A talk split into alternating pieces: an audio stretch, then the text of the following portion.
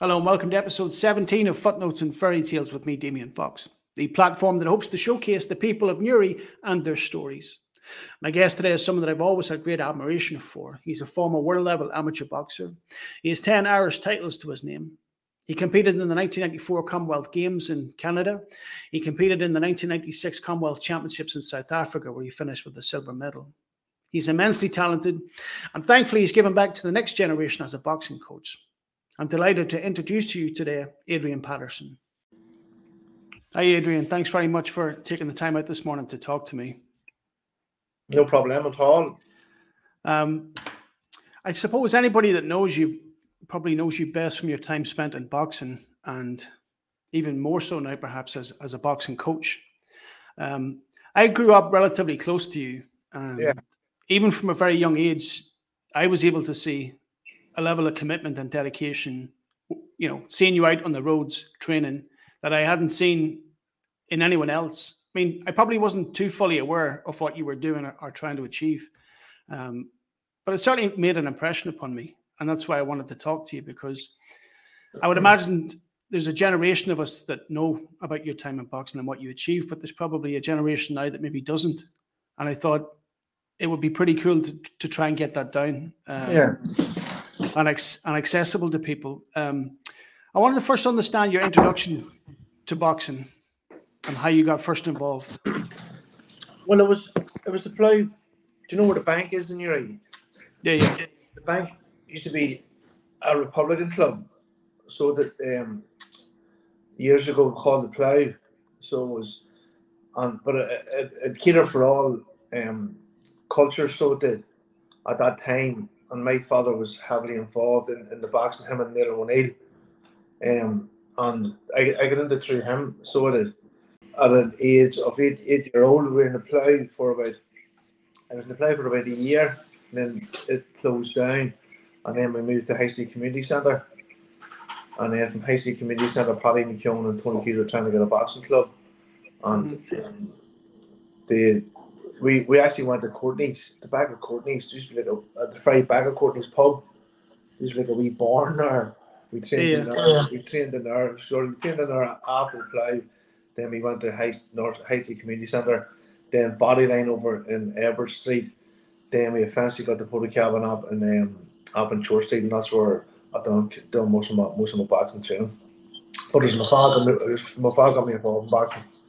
And is it something that you? Is it something that you enjoyed straight away? I, I did, to, to, be, to be honest, I did enjoy it straight away. Um, and I loved it up till the age of about fourteen. Then I got O C D, so it did, and sort of affected my, my boxing training then. So it did. Um, I got O C D about religion, so it, it, it affected me strong, strongly on, my, on, on, on, on my enjoyment of, of the boxing at that time. Um, from, from fifteen to about twenty-four, boxing was enjoyable. It could have been a hell of a lot more enjoyable if I hadn't got the O C D. But I also enjoyed football. I enjoyed football more than boxing, to be fair. I really love football. School, the, the Abbey Grammar, in, in, in the Abbey Grammar school, um, we played football. Me and Shane Mahon, Tommy Yard, just with Kitty Chat, Henry and Snow Blow, we played football in that yard. So then it was very, very enjoyable. And I really loved, I just loved playing football. Boxing was just bit more difficult of a sport to enjoy, but I really enjoyed boxing up till the, till the stage I got O C D, and then after that there just wasn't as enjoy, enjoyable as it was before at the O C D. Mm-hmm. And given that, I suppose your greater love was football, it's I, I suppose it's interesting to see that you still remained equally as committed to boxing. Yeah, and dedicated yourself to it. What would you expl- how would you explain that, that even though you're probably your greater love was football, that you still remain incredibly dedicated to your craft? Because football faded, faded for me. Um, okay. It, I love football more so as a child, and probably the more enjoyment, the enjoyment I got out of football was uh, in the Grammar, Abbey Grammar schoolyard. That that was my nucleus of my enjoyment for football. Then when I got older, I was playing for Caribbean. It just wasn't as I hadn't a passion for it as I had when I got older, and mm-hmm. then the, my passion for boxing sort of grew as I, as I got older. Um, when I more, I got more passionate for boxing as, as I got older, as I got on with life, and when I became a coach, I got more passionate for boxing then, and that, that's my passion at the moment, is coaching the young kids. Um, like in my eyes, with championship boxers, um, with Irish champions, we got an Irish champion picked for the Irish team and all. But most as important to me as a wee kid that comes every night, that maybe hasn't the biggest skill as an Irish champion, but to give me their time and commitment, and to look at me. I'm not only talking to them; they're they're focused on me. And mm-hmm. even though they have the big skill set, but they're focused on me. I give them as much. They mean as much to me as an one of our Irish champions or Ulster champions is. So, uh, kids, kids, the kids are great. They give you a lot of time, and, and they listen to every word. As soon as you speak, they're focused on you. Every word comes out of your mouth, and that gives that's that's fantastic to see for any coach. The, when the paying attention to them. When we go back to to, to you as, as as a kid. Um, How how attentive and impressionable were you? I mean, when you were being trained, I mean, I, I seen that um, Saint Patrick's Bo- Boxing Club was founded in nineteen eighty-four. Like when you were, I suppose, under the guidance of Tony Hughes and Paddy McKeown, like were you equally as attentive uh, and impressionable? I I I, I was I was yes. I, I Jimmy Jimmy McKeown as well. Paddy, Jimmy, and Tony. Okay. I would have definitely would have listened to every word they said. And but I was focused. I was a very strong um, minded character when I was young, because um, when I knew I had the talent, I, I, I didn't let it go to waste. I focused on it and I trained hard. And as you would have seen me yourself, um, and Pat Amore, I would have worked for Pat Amore. And I worked as a paper boy from twelve-year-old to eighteen-year-old. Being an eighteen-year-old paper boy is, is, is, is does sit right with most boys. But the reason why I done that was for my fitness. I trained seven days a week. Like I was training, I was running seven days a week. And I Friday, Saturday, I would take a sick day. Mm-hmm. Um, so from twelve-year-old to eighteen-year-old, I was the reason why I done the paper run was to keep me fit.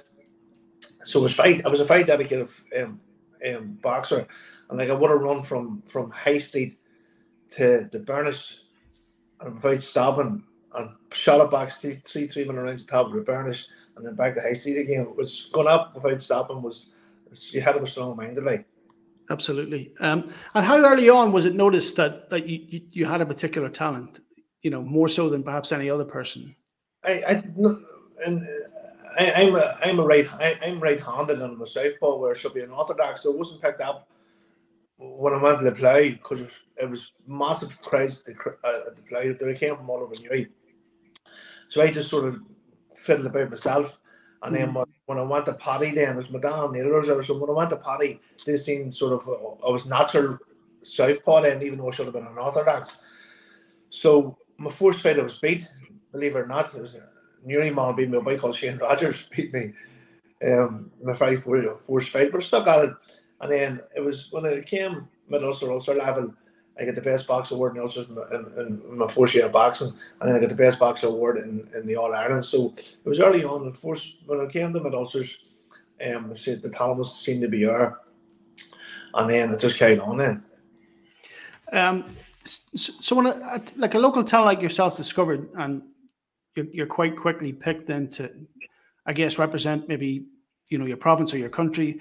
Um, how how is that training? Uh, catered to? I mean, it, are you still based solely in Saint Patrick's Boxing Club in Newry, yeah. or is there a high performance place that you're taking off to? No, as Paddy Paddy Byrne says, uh, when you get older to a certain age, you've got it yourself.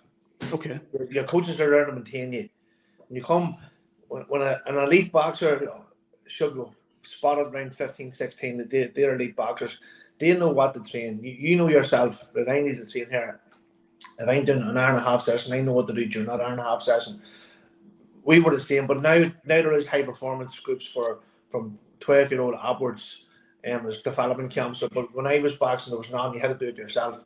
Then you're getting coached. The, the odd time in nineteen ninety, it would have been two training camps in, in Dublin. You would have been training with the actual senior team as well, and would have been thrown all in the game. Nicholas Cruz Hernandez would have coached us. Um, so it was from when I was sixteen. Then I started going to camps. When you when you when you're sort of training all year round now, different the science is different. But when we were going to World Championships and European Championships, you were eight weeks out, ten weeks out. You were going into a training camp. You're training two or three times a day. Mm-hmm. So you were, and you hadn't a proper physio, you know what I mean? You do it for the physio. Physio's coming maybe twice a week now to the degree boxers, I'm not the, probably prima donnas, every time they've a wee niggle, they're going to the physio. Um, so back back then, you, you had to wait for the physio to come to you. He would have come once or twice a week, and you're all queuing up, sitting on the couch, queuing up, waiting for him. Next, next. So it was different then, but I, I wouldn't change anything about it. I I, I love that. that. That made the characters they are, and the great boxers will have. Like they say, he was greatest. The pre, pre high performance boxers or the post high performance boxers. It's hard to say if if, if the pre high performance boxers um, had a high performance done, what would they perform? Plus, with a, with a gold medal and silver medal in nineteen ninety-two with Wayne McCullough and, and Michael Carruth, and then you've also, you've also got the great Paul Griffin. Like Jesus, he he was an exceptional talent. Eamonn Magee, all, all pre-high performance, absolute, absolute, absolute exceptional talents. So, if you look at some of the people that you talked about, uh, and and growing up as a teenager, and and having decided to commit yourself to boxing, who were the role models for you? Niamh Sinclair. I love, I love. Niamh was only a year older, but I love watching him boxing. I love watching Paul Griffin, Wayne McCullough. Fucking love him. Excuse my French. Love Wayne McCullough, Eamonn Magee, Carruth Magee, Eamonn Magee. Um, Wayne McCullough, they were all sort of the boys I loved, my idols. I, I looked up to all them, and a, a basement boxing and Eamonn Magee and Paul Griffin. They were southpaws, as a southpaw. They had this big long range right hook, and I, I tried to, I mean, I wasn't too bad at throwing the right hook like that there, but I sort of basement boxing him, and I actually ended up fighting Paul Griffin. Um, he beat me in nineteen ninety-four in, in the All-Ireland semi-finals, and he was your European champ, champion two years before that then. But yeah, they were my sort of look up to guys. Um, if if if we talk about the first time that, and I, I've asked this of uh, someone else that I talked to, um, it's one thing to be talented locally, and you might get a certain level of confidence. But when did you fight and realize quite quickly that there was levels to this game, where you fought somebody that perhaps schooled you, for want of a better word, and you realized then quite quickly that, you know, I've still got a long way to go in this game? The defining era or defining years in your boxing is fifteen, sixteen year old. Okay. That's when you become the fifteen year olds and sixteen. You're going into the sixteen year old. That's the development stage where you you you become a young man, and at that stage, you're, you know, it's very hard for for us to get boxers past sixteen years of age, because they know the punching goes from all right to heavy. So you know it's at a sixteen year old, well, listen, if this is for you, it's for you. If it's not, it's not. But it was for me, because I, I had the talent. Mm-hmm. I was getting hit harder, but all the same, I was hard, I was very hard to hit. I'm not okay. I was hard to hit because I moved a lot, and my style of boxing suited the, the scoring system then. Or at one point, I, I scored one, one jab, one point, then I would move. So I was good on my feet. I'm not a bad dancer. All dancers are good boxers. They got that. Or all good boxers are good dancers. So at that stage, then, you know, if sixteen year old, you know whether or not it's for you or not, and that's when you know, you know, just different stages. But was there a fight in particular, quite early on, that you fought someone that maybe was a level above? That, you know, I, I, I'm just curious to know, like, because. Like I talked to Michael Fox about running. He's a yeah. long distance, uh, long distance runner, and he talked about being at a relatively young age and, and being quite confident that he was, you know, he had the ability. But then he went to an event, I guess, in Belfast, where he learned quite quickly at that young age that I'm perhaps not quite as good as I thought I was, and I've obviously work to do here. Was there a fight in your mind? No, I, I realized that talent. That I wasn't wasn't bad when I went. nineteen ninety, I was just torn. I was under fourteen, I was boxing under fifteen. We went to America. We beat the Americans in America. I was against our number one team. Mm-hmm. And then I realised I wasn't bad at it. So okay. it is because it was boxing a year above myself. And then from that year onward, onwards, then I was developed. Then sort of developing my career, sort of developing. Then so it did. So fourteen year old, I sort of started realising, yeah, this this. I have a career here, and I'm not. I have a bit of talent here. Then you go to European Championships. Then you go, wow, European Championships when I was sixteen, World Championships when I was sixteen, European Championships when I was seventeen. Then you you realise, but that's you're against the elite, the elite yeah, yeah. sport. forward. That's when you come in late. So that's when we sort of know, well, I have having a wee a couple of levels ago here. Well, it wasn't too far off, to be fair. So it wasn't. I wanted to understand, uh, because I, I understand that you, you were a southpaw, um, and this is more for my own curiosity than anything, but do you, do you have a, an advantage as a southpaw? Yeah, there was a left footer. Mm-hmm. I mean, left footers are few and far between. I, I should have been, I should have been orthodox, but a southpaw, I, everybody hated us. Fucking hate southpaws. Every time I went sparring Mickey Hoggins in Belfast, and all, uh, I hated sparring them, but they hated sparring. All the Belfast boxers hated, hated sparring me. All the Dublin boxers hated sparring me because it's so fucking aggro. I was tall and skinny, and I was yeah. awkward. But I could hit hard with my left hand. My left hand was my was my weak hand, but I could hit hard with it. But it's just the uh, southpaws are awkward. Just yeah, yeah. awkward. Backers. So, having gone on then performed at European level and, and, and world level, what, what was your first title fight, and, and how did you find that experience? My big fight was ninety-five ninety-six was my big my, my big title fight. I won the Commonwealth or the Gaelic Games. Uh, it was an international tournament as a sixteen year old. Then I won the two big elite titles in ninety-five ninety-six. Then my biggest title was Commonwealth silver medal. In South Africa, a boxer by called Philip Undu. He'd been on mm-hmm. the world champion, and he actually went on to fight, fight Floyd Mayweather. So that would have been, that would have been my highest level of boxing. So it was in South Africa. Then I took I got beat the next year by a boy called Paul Conlon. God of mercy, his own poor lad took his own life. Okay. He he dropped me in the Ulster Hall in front of three thousand people. I was winning the fight, so it wasn't. He just caught me. One of those things with boxing. Then I took a couple of years out. Then I come back because I wanted to qualify for the Olympics. And I went, came back in nineteen two thousand, won the All-Ireland title in two thousand. I was beating the Olympic qualifiers. That was me. I knew I was my, my career over, um, because I, I didn't. I, I wanted to be one of those boys that didn't want to sit in the pub when he got older, saying I could have made the Olympics. I didn't make the Olympics, and I just didn't make that grade. And I, I'm, I'm accepting of that. I was a world level boxer, but it just. You need to be certain pedigree to make the Olympics. To be fair, it's it's it's it's a top thirty in the world, thirty-two in the world going to the Olympics. Um, I, I was unlucky in the fight. I thought it was only the fight in my life that I thought I'd have had the season. I was lucky all my life. That was just the unlucky day of my life. But at that stage, my career was over. I boxing career and then my own, my own professional career and took took precedence in.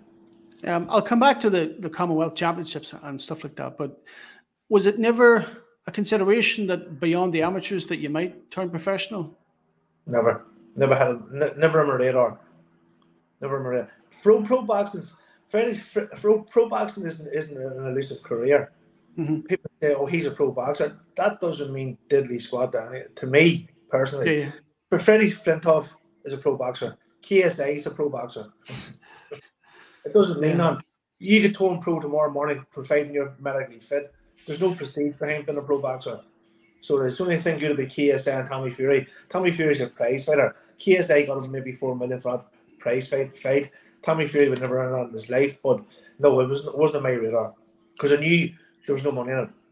And what age were you when you, you I think I guess it was in two thousand when you, you, you went to qualify and didn't. Um, what age were you then that you decided to call it a day? That was at twenty, twenty-five. And is that is that... Like, where where does that stand? I mean, is that typical at that age to think, if, if I don't do it at this age, it's just not going to yeah. happen for me? Yeah, but, or, but people are lucky to get that age. So, okay. But a lot of kids do turn pro, but I'm doing a seminar at the moment, hopefully developing with the I A B A, a seminar, you call it Boxing to Employment, and getting the boxer's skill sets. What's your skill set here? Mm-hmm. So people could be a um, personal trainer, a dietitian, a physio. So they have a lot of skill, skill sets from being in amateur boxing that they could pass, that they keep for themselves, to develop a career for themselves. Because they need a plan B. They need to go back to from if they if they make a pro if they go pro boxing, like you look over the years, you name the people who's made money in pro boxing: McGuigan, McCullough, Brian McGee, Eamonn Magee, Steve Collins, Katie Taylor, Paul Fram. There's eight or nine people from the yeah. nineteen up to date. It's one percent of our boxers turn pro. Make it as a pro boxer. Carruth as well would have made a few pounds, but no. But then, then we need to develop our, educate our boxers, our elite boxers, going forward. That pro boxing isn't all it seems to be, and you need to have a plan B. You know, plan B is to, to, to develop your skill set and take it into into a career for yourselves. That's that's admirable, and it, I guess it's if it's not already in place, it should be. I mean, you, you look at football, and that's something that they've been working on for quite some time. Um, for you, when when you decided to call it a day, how, how did that decision sit with you? I was fine. Uh, I had it in my head anyway. Yeah. The Olympics, Olympics was my goal. Even if I hadn't made the Olympics, I was still calling it a day. Okay. And so, once that decision was made and those qualifications were over, um, was it a case that you literally just stopped, or did it taper off? I sparred away for a couple of years, trained away for a couple of years, and then just went into, went into boxing, went uh, burning the bolt over God of Mercy and the Soul, Bernie Hughes, mm-hmm. and I went to law school. There ever since. Yeah. Okay, if I could just go back, um, I understand that it, I think it was in, uh, was it ninety-four that you competed in the Commonwealth Games? Commonwealth Games, nineteen ninety-four. Beat, I was going to walk over in my first fight, beat by Casey Patton in my second fight. It was actually stopped. I, was, I wasn't strong enough at the weight. Um, then that gave me a good experience. For nineteen ninety-six was the Commonwealth Boxing Championships. In the Commonwealth Games, then two years into the Commonwealth Boxing Championships, they were just a separate championships. That's in South Africa. Then I went over to South Africa and won my first three fights, and then I got beaten in the final by, it was actually the South African captain of the South African team.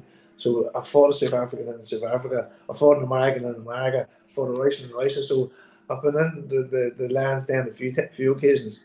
Yeah. Um, as it relates to your confidence, um, how confident were you going into any particular fight? And then in turn, having suffered a loss, How, how does that sit with you? Like, how do you deal with loss? You have to, you have to, loss will make you stronger. If you don't want to lose and develop what uh, what you done wrong in the fight, it should make you look at you done wrong and, and develop better and not do it the next next occasion. I was always confident. You're always nervous. Like when, when Mayweather fought McGregor, he, he was nervous. All boxers are nervous, no matter how, how good they are. It's a performance on the day, and you have to have that strong mindset. And I had a wee prayer, hands up, chin down, keep moving. That was my wee prayer. I was in the change, I was walking around, they got there. And with that, I was doing my hands up, chin down, they got there. So hands up, chin down, keep moving. And I knew if I stuck to that wee routine, that I had the difficult to beat, and I always stuck to it. So every time I'm changing, when I shadow box myself, I that wee mantra, hands up, chin down, keep moving, hands up, chin down, keep moving, going into the ring. That was my focus then. That, that calmed me down. Because if I stick to this mantra, I'd be all right. And most occasions it worked for me. So it did. Most occasions it worked for me.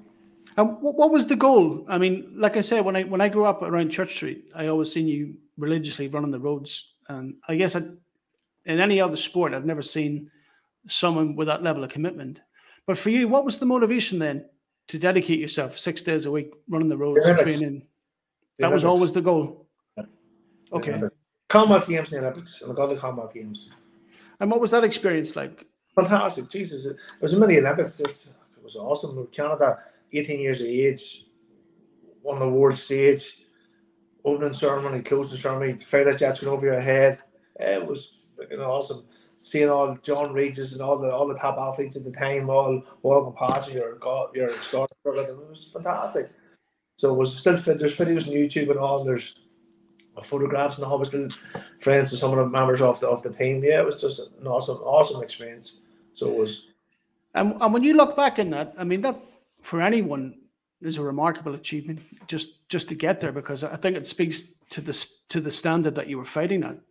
But even now, like, how proud of yourself are you that you that you you, you, only, you only you only sort of realize your achievements when you get to when you get older.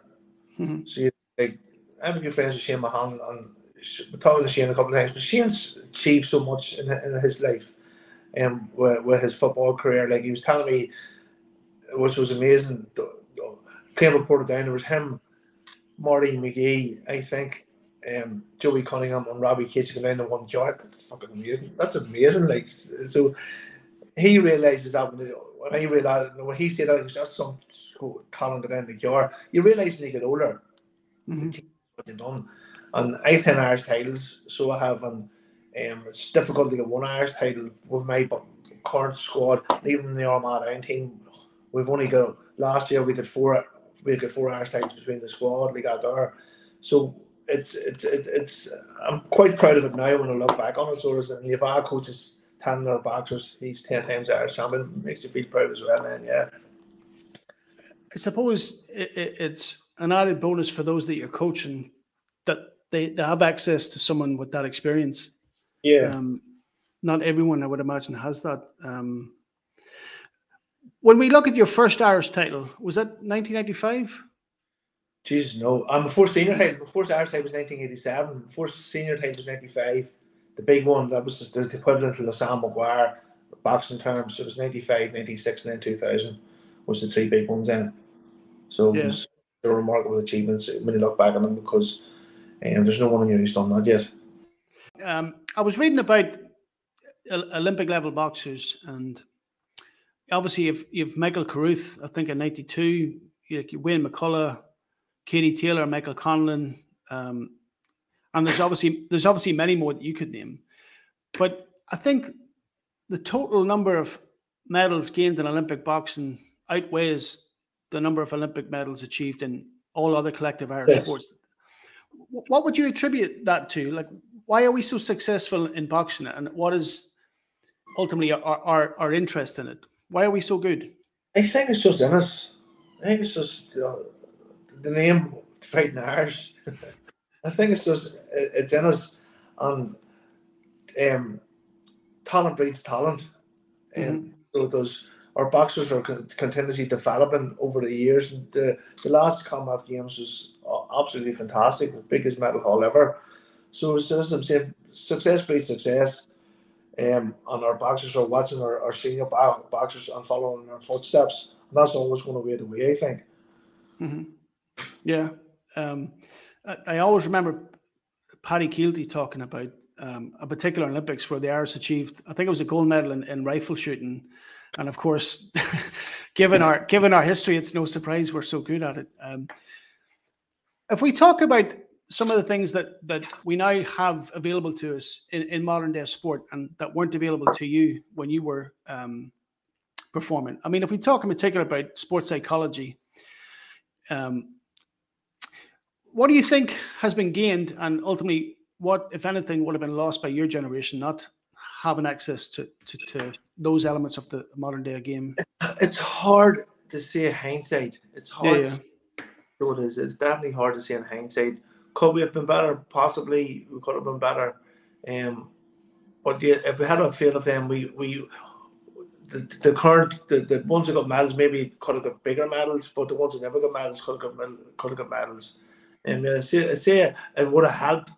Definitely would have helped the, the, the science behind us and the blood tests behind us and the psychology behind us. We would have been more successful, I think, as you are now. I suppose what I'm trying to understand is, like, how formidable were you up here, and would there have been anything gained by having a sports I would, I would, I would enjoy the sports psychologist before, given the O C D that I had. I, I would okay. have benefited from the sports psychologist. Definitely would have, would have, would have helped me, because um, sometimes my my energy was focused on O C D as opposed to boxing, especially outside boxing rings. I could have been focused on O C D as opposed to boxing, and it uh, it distracted me from what I should have been focused on. Instead of being one hundred percent focused on my job, on, on my boxing, I could have been maybe some box, some offense could have been maybe seventy percent focused on boxing and thirty percent the O C D could have took over them. Mm-hmm. Um, I actually, prior to talking can to I, you today, can I walk? Can I walk and talk? Yeah, of course. Yeah, go ahead. I also, before I talked to you today, I, I remember I went online and found an interview as part of the Respect Project. The young girl interviewed you. Yes. Young, um, young Yeah, and I guess one of the questions was similar um, in what's available to sports now, and perhaps wasn't available to you guys. Like, if we look at nutrition, how did you how did you manage that, or, or what was that like I'll, for you? I'll tell you what I've done with nutrition. When I was younger, you, you just sort of watched your own dad, and you just worked it yourself. And like the coaches just wouldn't have been saying too much, but you need not to eat crisps or sweets or anything like that. But when I got when I got on to the senior level.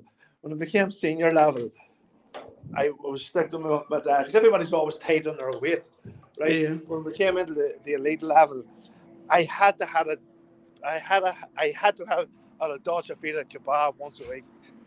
It was imperative. And I was tight on my weight. But I had to get the, for, even for, for your mental health, and you're struggling all week with your weight and watching your, watching, watching your food, the Dolce Vita doner kebab was, I had I had it one every week. And if we talk if we talk about the the weight cut, I mean, how difficult were those experiences? That's well, Paddy Barnes probably hates boxing. Or he, he hated one of the worst parts of boxing was his was his um was his weight. Everybody says there was an interview done by the B B C. He goes, "Who's the grumpiest person in boxing?" And, and the English team, the Irish team, the Scottish team, Paddy Barnes. It's very difficult, yeah. One of the hardest parts of boxing is the is cut is making the weight, and the second part, the easiest part of boxing is actually fighting in the ring. It's the, it's the easiest part of boxing. The hardest part of boxing is the weight, the training, but the most difficult part of boxing is the changing room. Seeing you're okay. Not changing room, and you're you're you're you're there in the changing room, um. You're thinking the worst things in the world. This boy's going to beat me. This boy's got three arms. He's six muscles in each arm. He's like Popeye. Yeah. And all the boxers go through the same things in their own heads. They got there, and unknown to ourselves, but you don't think your opponent's thinking the same things as we're thinking.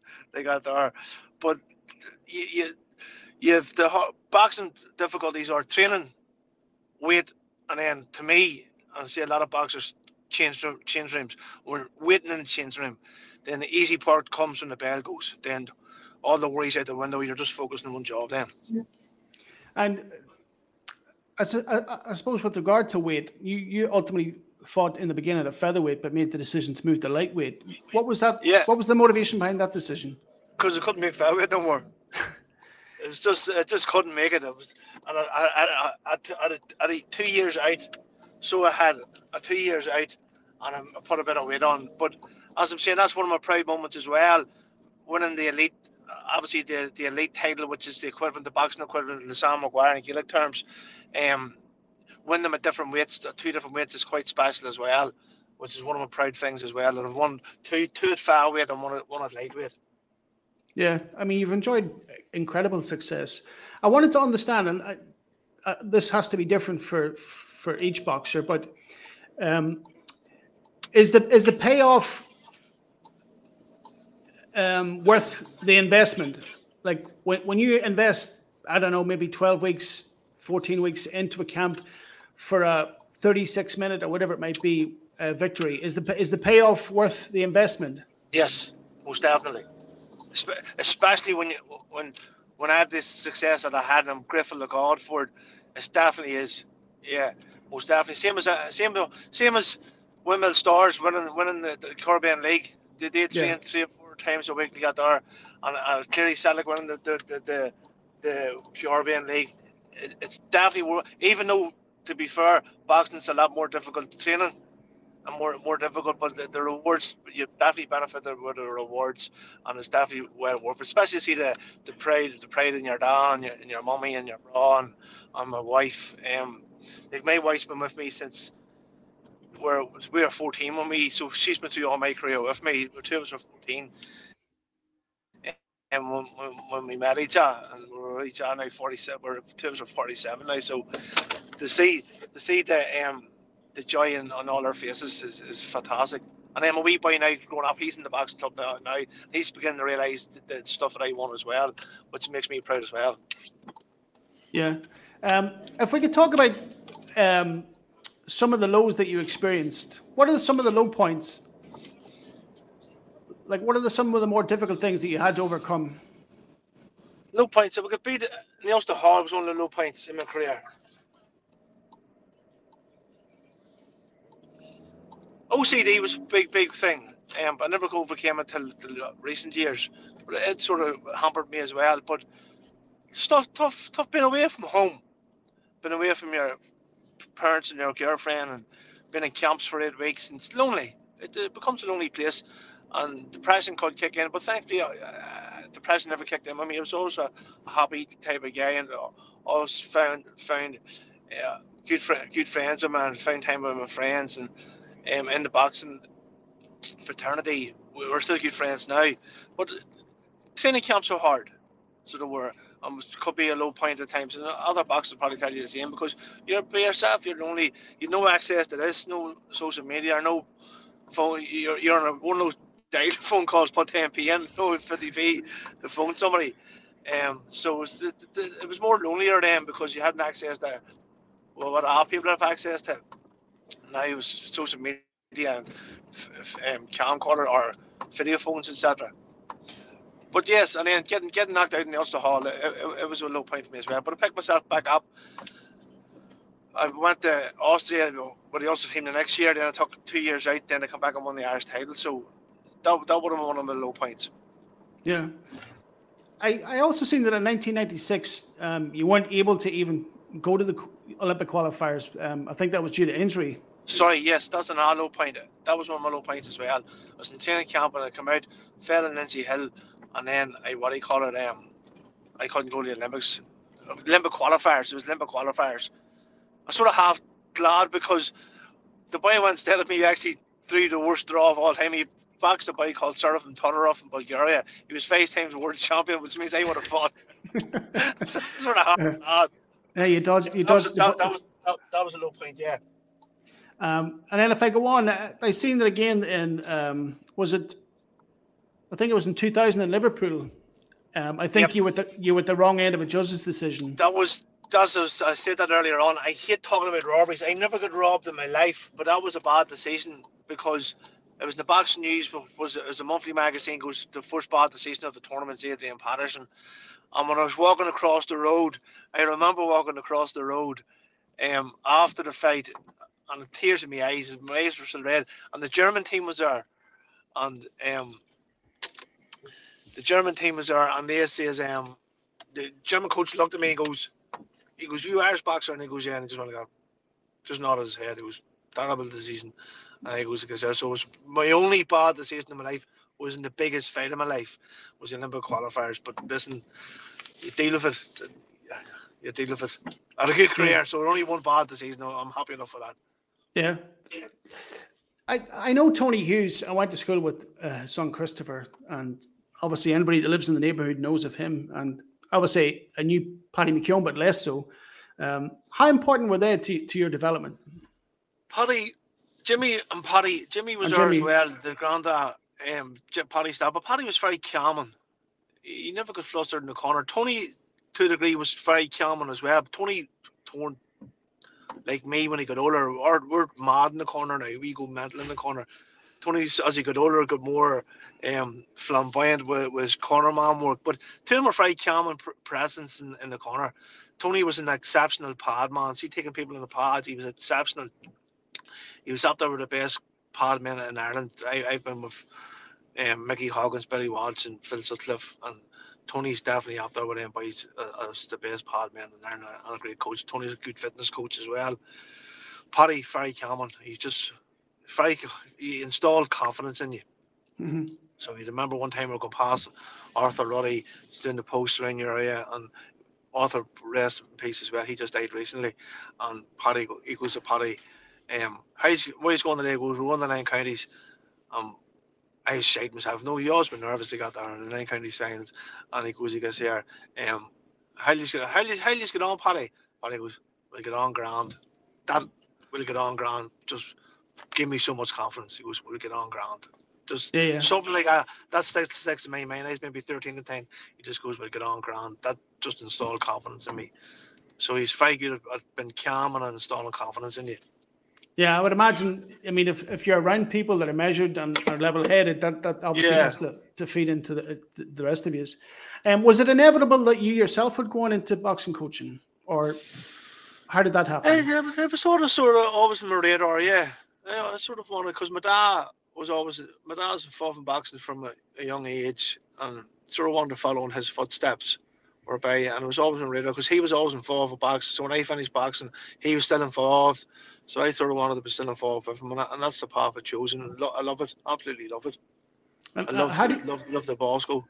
Yeah, I, I see that you've, you've, I think you're the head coach there now, and have been for. for... Well, I wouldn't call myself the head coach. Um, we're, we're, democracy, so I have uh, very influential, um, but me and Tony Mung and my dad would sort of, and Tommy, we, we were sort of about equal as well. I like to say we were equal like out there. My dad, Tommy, Tony are equal. And then with Bernie Corn, which is very, and Helen O'Reilly, and then with a new coach called Brandy and McCabe are all, all on board as well, which helps, definitely helps the matter.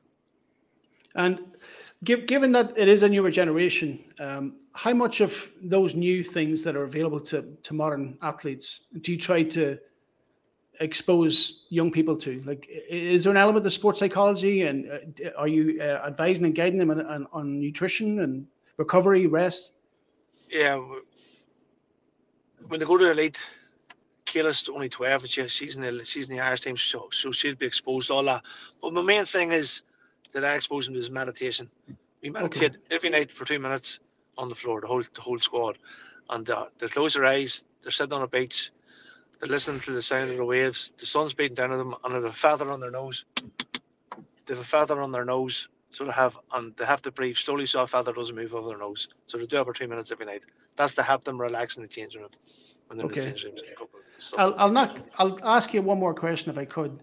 Um, what what's the the best performance? And it might not necessarily be the most obvious one, but one that perhaps you had to dig deep. You maybe you, you thought you were down in the on the scorecards. You had to dig deep and ultimately come out victorious. What what for you was the your best performance?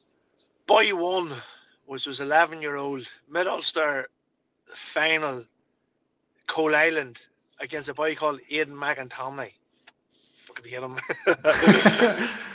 he we sparred him previously later, and he came out, and the coach had everything in line.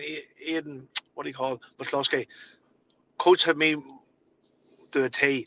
Your wee boy come out, put the arm out. You're not allowed to do it now, but he actually put the arm out in front of him. Immediately got there, just trying to blind me. Yeah, yeah. Big long arm out. See, he got there. Yeah. Try to try to blind me and come over the right hand. I had to dig deep. I had a dig. I won the fight, but that was my toughest fight, eleven-year-old. Now, it's amazing that that memory stuck with you. Yeah. G yeah given everything. He, that's over thirty, thirty, thirty-six years ago. He, that, that was my toughest fight. I had a dig deep. As, that was my four, four C F championships. And lastly, uh, give, given what you've achieved in boxing, are you ultimately content with everything, or do, how does regret sit with you, or do you have them? No, I just wish I had the O C D. Okay. If I hadn't, I would have, not that I would have done better. I would have enjoyed boxing better. I would have uh, mentally the O C D sort of ruined my boxing. Not ruined it, but uh, didn't make it as enjoyable as it was. After fifteen, I loved, but after fourteen, I loved boxing, and then it just wasn't as enjoyable after. But I've no regrets. No, no. But that I just would have wished that if the O C D had been there, I would have enjoyed boxing that wee bit better. I noticed, um, just, and I suppose it's a point of recognition and something that you richly deserve. I had seen, just searching online, that you were recognised um, for your contribution to, to local boxing. Um, I'm not sure if it was... Um, the I A B M gave me a Service of Sport Award, yeah. Yeah, it was in twenty nineteen. Um, yeah, that was that was, that was my memento, mementos for the I A B to recognise me, which was a big proud moment in my life. And I'm very appreciative of it. Yeah, I think lastly, it's it's one thing to have been involved in boxing as a competitor for so long, but then to to continue that journey as a coach, yeah, yeah, and to give back, I think it's only fair that you, you did get recognition. It's richly deserved. Yeah, um, it's very appreciative. Yeah, I appreciate I appreciate this interview. No, I've always wanted to talk to you, and you were one of the first people I wanted to talk to, because there are a lot of people in Newry that have done incredible things. I mean, if you look further back, you've Peter McParland that won the F A yeah. Cup, I think, with Aston Villa. And there's obviously newer generations that perhaps don't even know who that man is. Um, yeah, I know. What, I mean, yeah, I, yeah. I, I remember as a kid playing football for Tommy McLaughlin with uh, Saint Bridget's. And I think even mm. before that, it was Young Arsenal. But we, we played in Jennings Park for maybe three, four, five years. And to be honest, at that point, I didn't even know who Pat Jennings was. You know, and yeah, what a, what an incredible shame, because given all that he achieved and given where he came from, I think it's only fair. Um, yeah. And you in particular, especially given what you've done for boxing locally, um, is remarkable. And you Thank should be incredibly incredibly proud of that. Adrian, Thanks very uh, much. Listen, I'll not keep you anymore. You've been very gracious with your time. I really enjoyed Thank talking you. to you. And listen, take care. No worries, lad. Thank you. If you're back and you catch up for a coffee. No worries. Thank you, Adrian.